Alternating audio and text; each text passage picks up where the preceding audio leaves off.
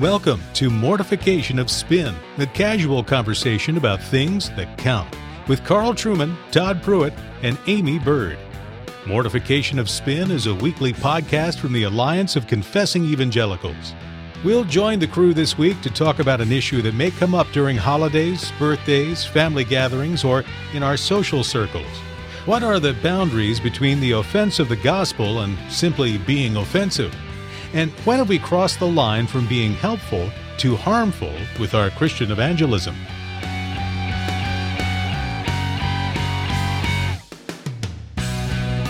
So, Carl, Hey, Aimee. how are you doing? I'm doing fine. Yourself? I'm doing pretty good. I was um, thinking about this week. You know, we've been starting this new desperate theologizer, where we like to nominate a new desperate theologian who of the week for our bully pulpits, where we see some articles that just people are picking some interesting topics, whether it's about cupcakes or TV shows, and um, trying just a little too hard to theologize that topic. And I think I think you got a pretty good one for us this week, don't you? Yeah, we're actually breaking with uh, tradition in that we're not going to spend our, our first few minutes rubbishing Baptists or errant Presbyterians at this point. We're going for an element in the Missouri Synod Lutheran Church. Oh, interesting. I want to talk about the 5 2 network, which is uh, built around the idea of the sacramental entrepreneur. Let me tell you what a sacramental entre- entrepreneur is, all Please gleaned do. from their website. Men and women who have a deep love for the mysterious work of Jesus in the sacraments and realize that because he's really present in them, they are the presence of Jesus, his sacraments, in their communities. Therefore, they want to start new to reach new. Well, I'll give you a little bit of the history here of the uh, the network, the Sacramental Entrepreneur Network, again drawn from their own website. In March 2009, after a few years of talking about it, nine church planters gathered in a makeshift conference room in a Lutheran community church in Katy, Texas. We brought in high powered vision guru Will Mancini and asked him to help us stop talking and start doing. he did. After 24 hours of praying and dreaming and cigar smoking, we arrived at 5 2. Actually, the name careened out from the doctored brain of Scott Risch, who deftly explained the 5,000 plus were fed by five loaves and two fish belonging to one of the 5,000 plus. The disciples were blind to the resources in front of them and blind to Jesus' power to multiply them. Modern translation Everything the planter needs to feed his community is already in the community. It just needs to be brought to Jesus for blessing. We all sat in silent awe and then bought 52.com. Silence led to light bulbs and a quick pregnancy happened. They don't give much detail on how that thing happened. Uh, we would launch a church planting network specializing in the personal how. When it came to planting churches, immigrant, suburban, high cost, low cost, more traditional, hey, crazily progressive, this crew knew how. Great consensus broke out, and we whiteboarded the steps to launch a network that brought personal and how together for those frontline harvesters in the US and around the world. In 2011, after building out 52.com, we hosted our first annual wiki conference and launched six 52 locals, all to equip the frontline starter. 20,000 2013 saw a shift in terminology, moving from church planters to sacramental entrepreneurs, because we realized that churches that have not started anything in decades needed to start small before going big. The title changed, included more people in the startup culture. So here we are. The train has left the station, steam spewing from the stack, but slowly enough that you can leap on board at the next crossing. The more people in the car, the more fun the trip. We hope you'll join us. and so I'm delighted to announce that Bill Woolsey of the Lutheran Church Missouri Synod's 5 2 network, you are this week's desperate theologizer. We would like to encourage any listeners out there who uh, know of uh, ripe candidates for the award of Desperate Theologizer to contact us at mos at alliancenet.org and we will consider all applications, but strictly on a merit basis. Yeah, I mean, it's going to be kind of hard, though, to beat the personal how. The personal how. I mean, isn't that fantastic? I was on board. You know, this, the, it was steaming from the station at that point, and I was on board. And hey, you know, the more people, the better the party. Fantastic, fantastic. Desperado, why don't you come to your senses? You've been out riding fences for so long now. Oh, you're a hard one, but I know that you got your reasons. These things that are pleasing you can hurt you somehow.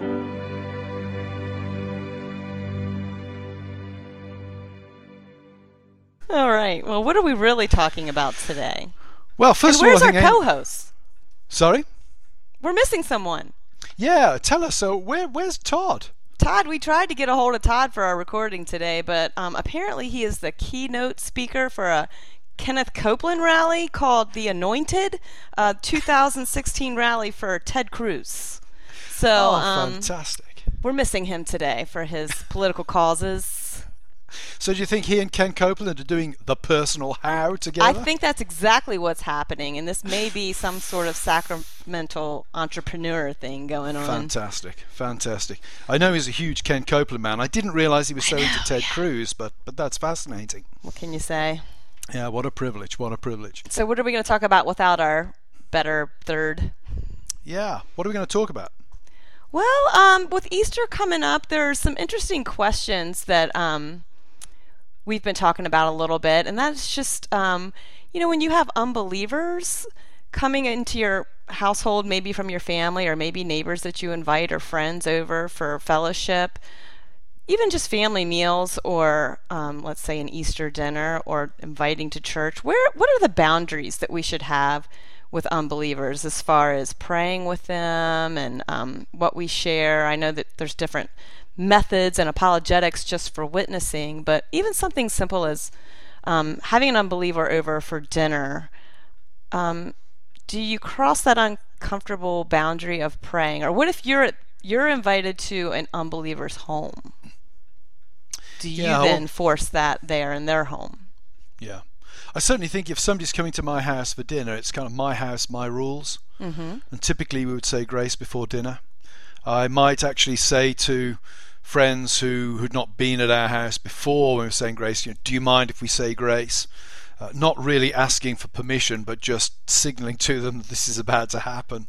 It's the kind of the, the English way of doing things. You never actually tell people directly. You you sort of uh, ask them the question and imply the answer in the way that you ask it. I see. I do think if you go to somebody else's house, then the same thing applies. If it's their house, it's their rules. And if I was at a, you know, for example, a few years ago, some Jewish friends invited uh, Katrina and myself over for a Hanukkah celebration, I would not have gone in there and demanded that uh, we actually conform to Christian rites while doing that. It's it's their family and it's the head of household's decision on, on what goes on there. And I'd apply the same to unbelieving friends. My my mum's not a Christian. When I when I'm home visiting my mum, I quietly say grace to myself before a meal, but I don't demand that everybody else sits at the table in silence while I while I verbalize grace. I feel that would be somehow pharisaical, actually. Mm-hmm. And do you feel like um, your prayers are different? Like, do you pray any different when you have unbelievers in your home? Well, the mad woman would tell you when she visits our house we say grace that, you know, blink and you miss my graces anyway because they're, they're so quick. it's why you and your husband asked me to say grace in the restaurant on Saturday night. That's right, I knew just who to you ask. You knew that I would deliver within the space of about three seconds. Where Matt's prayer would have been a little more long-winded, so went right for you. By the way, I stayed at a great bed and breakfast just outside Frederick on Saturday night, and Sunday morning the landlady actually fetched me coffee. It was Oh, fantastic. come on! Uh, what were we talking right. about again? We're talking about unbelievers and boundaries. That's and- right. I don't know. Like I think sometimes like uh, Matt has some relatives who are not believers whom we have over quite a bit, and sometimes, especially around the holidays, I plan the prayer a little bit.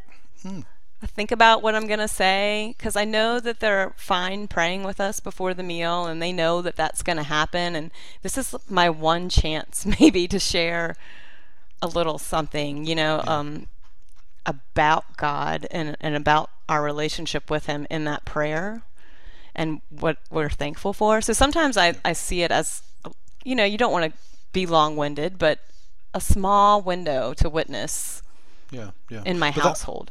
That, would be in your house, though. You would do that in my house, home. yes. I, in their house we go, and by their house's rules. Yeah, yeah. What about in everyday conversation with friends? Uh, to what extent do you feel that you should be introducing the gospel all the time in conversation with friends and neighbors? Mm-hmm. because even I don't know in our culture today, I think there's certain catchwords that I try to avoid saying because there's a lot of words like even faith that a lot of people will take f- with a totally different meaning. And so I can be saying something very true and very meaningful to myself about my faith, but if I'm not just a little bit detailed about it and qualify that, um, they could take it to mean anything from just personal belief in their own goodness or um, wishful thinking. Yeah, yeah. Yeah, that's that's tough because the, the language has been so debased. Um, I've often actually thought this about America in particular that because Christian language so pervades the culture, it's actually harder to express Christian truths because the language one would normally use to do that in is so common and has been injected with so much cultural content. Back home in, in, in Britain and in Europe, there's such an antithesis, I think, between Christianity and the way the world is. You still have a distinctively Christian vocabulary for expressing yourself in a way that here that's not quite the case. Um, we Right. talk, talking about Todd's friend Kenneth Copeland just earlier on. You know, Kenneth Copeland uses this language in a way that you know Todd would not recognize. But it's the same language. It's the same language. Right, and there's a lot of um, identifying now like positive thinking with Christianity. Yeah. yeah. And so, uh, you know, we'll use all these positive thinking movement language and associate that with faith as well. Yeah, so um, we do need to be careful or just a little detailed, maybe. yeah. And, and going back to the restaurant thing, I think um, I don't know. I'm uncomfortable praying in restaurants a lot of the time because you know that's maybe why I point to you to pray because I know you're the fast one. Um, and you know, I think that the waiter is uncomfortable if they walk in on it. They don't quite know what to do. Yeah. Um, one time, someone shared in our church that they ask their waiter if there's anything that they could pray for them since they're going to be praying for their meal and if they would want mm. to pray with them or not. Mm. What do you think about that? I remember hearing, I think it was a, I heard a, a sermon of Thabiti Anyabwile recommending that people do that. Might have mm-hmm. been one of his Together for the Gospel sermons somewhere somewhere in the archive, where he strongly recommended that and said that he'd had very good experience of, of doing that. I would find that temperamentally very hard. I'm an English mm-hmm. guy, religion's a private thing. You know, I like to be in a restaurant and, and fade into the background and not be noticed. So I personally would find that very, very hard and awkward to do. That's not to say it isn't a good thing to do. Right. But man, it would, you know, I think it'd probably stop me dining out if I felt I'd got to do that. You know, I'd just, Hanging well, over I'd your head I'd just stay go. home and make a cheese toasty, you know. Or maybe it would be good just to include the waiter in your prayers sometimes without them Yeah, knowing. But yeah. I do think that if you're going to do something like that, you better also give a good tip. yeah. Yeah, you know. be my advice because it's kind of like putting the the Christian fish on your car. Yeah. I'm way too bad of a driver We to know. put that on my know. car. We've we've seen you driving. We've heard the stories. Um, I've seen your photograph in the Maryland police record. You know, it's, uh, Maryland, Maryland. What's wrong Maryland, Maryland. with that? Mer- Mer- Maryland, Maryland. I've seen it in the Maryland police record. You people can't speak. You take all these English words and you, you can't pronounce them. Well, it helps us be able to pronounce marijuana better. we would like Oh, to, you yeah, to say let's that go one more back to time that. for us. it's a blast from the past. Going back to the topic of praying in restaurants, I did have a colleague. Um, in fact, just swiftly change the subject. Uh, I pronounced restaurant correctly, did I? Yes. Or that yes. You, r- you may restaurant? continue. Restaurant. Uh, we're going back to praying in restaurants. Former colleague of mine, uh, John Leonard, would always say to students that they should pray with their eyes open in restaurants because he felt that if you closed your eyes, it made you look a bit righteous and pharisaical. So he said, say grace, but say it with your eyes open. Um, Interesting. and I've actually, I actually feel less awkward doing that, but I suspect it may look even weirder when the uh, when the waiter bumps into you. yeah, that's interesting. He probably Well- thinks you're talking on your phone or something. Yeah, they might think you're like part of a new sect, Mm. and you're just exercising your your personal how. Yeah, Maybe. my personal hair. Yeah, Mm-hmm. yeah, Well, here's another thing that I've noticed too with just the, the pressure, you know, because you do want to give a good witness to unbelievers, and especially ones that are in your family, and, and they can sometimes be the hardest ones, the, the most difficult to, to witness to. And yet, you know that when they're in your house, um, this may be the most they see of Christ is Yeah, yeah. just in your own household. And Yeah. so, what are what are ways that you can convey that well? And um, one thing I always go back to is after reading Rosaria Butterfield too, is just um, it's interesting that the pastor, his name was Ken. I think I want to say Smith. I'm not sure, but that's kind of my whole point. The pastor who witnessed to her did it over period of time of getting to know her as a person. You know, Yeah. not just um, she wasn't just a sinner because she was a homosexual. She was someone lost because she didn't Yeah. have Christ, and um, they just really showed her love. And there's no book out now written by this pastor of how he won over Rosaria Butterfield. You know, No. like I don't No. even know if I got his name right. He, it's not about that. yeah. And I just think that's something that is encouraging to me too, because sometimes I also put a lot of pressure on myself. Like, Yeah. um, and then we end up glorifying ourselves Yeah. instead of really doing God's work and sharing Him with others and sharing the good news. Yeah, I think I think showing what a good household is like. The danger is, you know, with my own mother, she'll sometimes make a comment about, you know, it's great that you've got the church because you're all great friends and you all look after each other. And my mum sees it in pragmatic terms as yeah, it's a, it's a lo- it's great you've got such a lovely community without seeing the truths that that's rooted in. Right. But I think that's still an important aspect that there's something there that my mum, who's not a Christian, sees as attractive and desirable. I, th- I think that is not an insignificant thing and can create the ground for maybe somebody else Right. speaking the gospel into someone's life like that. I do remember when my own dad was uh, was dying in hospital, and Katrina and I were praying very much that the Lord would put a Christian his way. And I was going to say, as luck would have it, humanly speaking, Mm. um, the the voluntary chaplain on the ward happened to be somebody I'd been at church with 15 years before who recognised Oh, the wow. surname.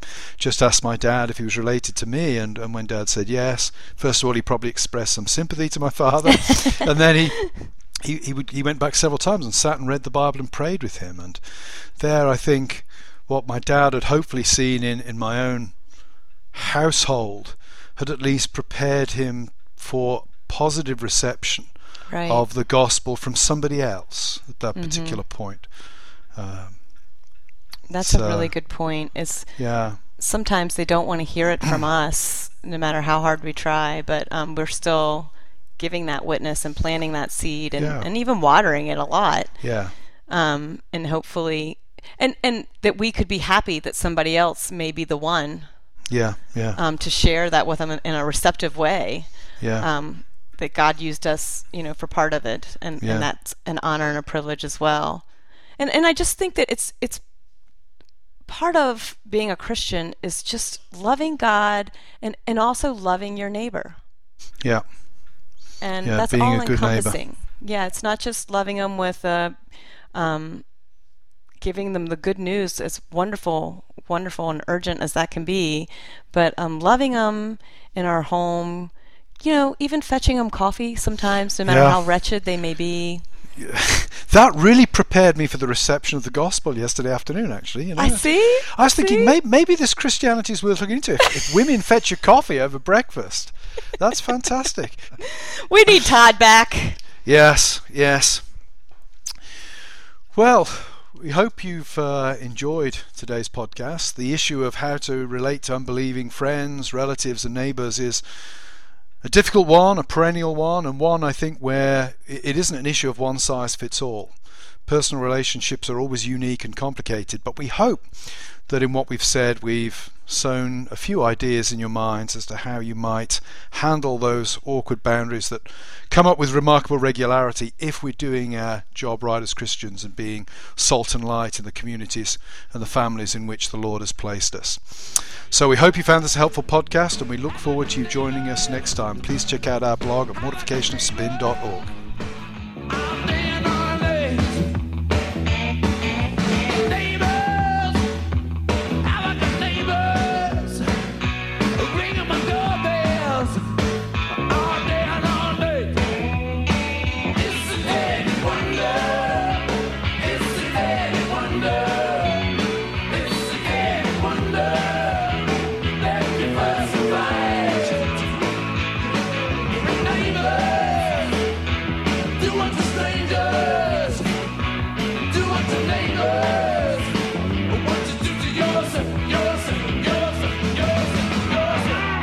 Thanks for listening to Mortification of Spin, Bully Pulpit, a podcast of the Alliance of Confessing Evangelicals.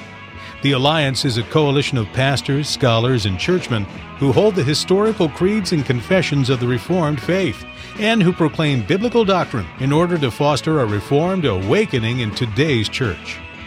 While it's important to love our friends, family, and neighbors, and it's important to use discernment in our evangelism, the cross carries an inherent offense to it. That's why we're offering a message, Offensive Blood, at our website this week. Go to mortificationofspin.org to listen to Robert Godfrey talk about the offense and the wonder of the blood of Christ. And join us next week for guest John McClean talking about God's mission in the family.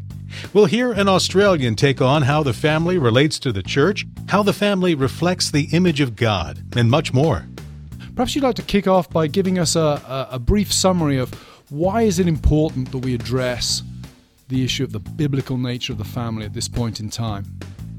We have families who, if the kid has a game, that takes Precedence over yep, that takes it, and it's just never even Yeah. questioned. And and the whole rationale is, it's because I love my family. I'm trying to serve Yeah. my family. Where does um, submission come in there? You know, w- and loving your wife sacrificially come in there? Is it asking her to, to worship here where you believe you sh- your family should be, or is it lovingly giving in and serving her where you feel she feels she's thriving?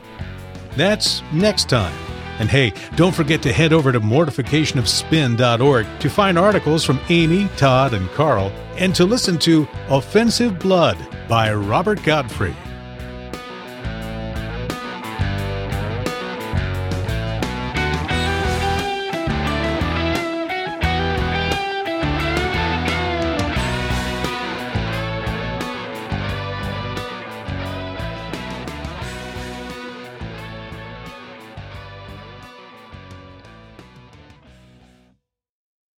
So, Carl,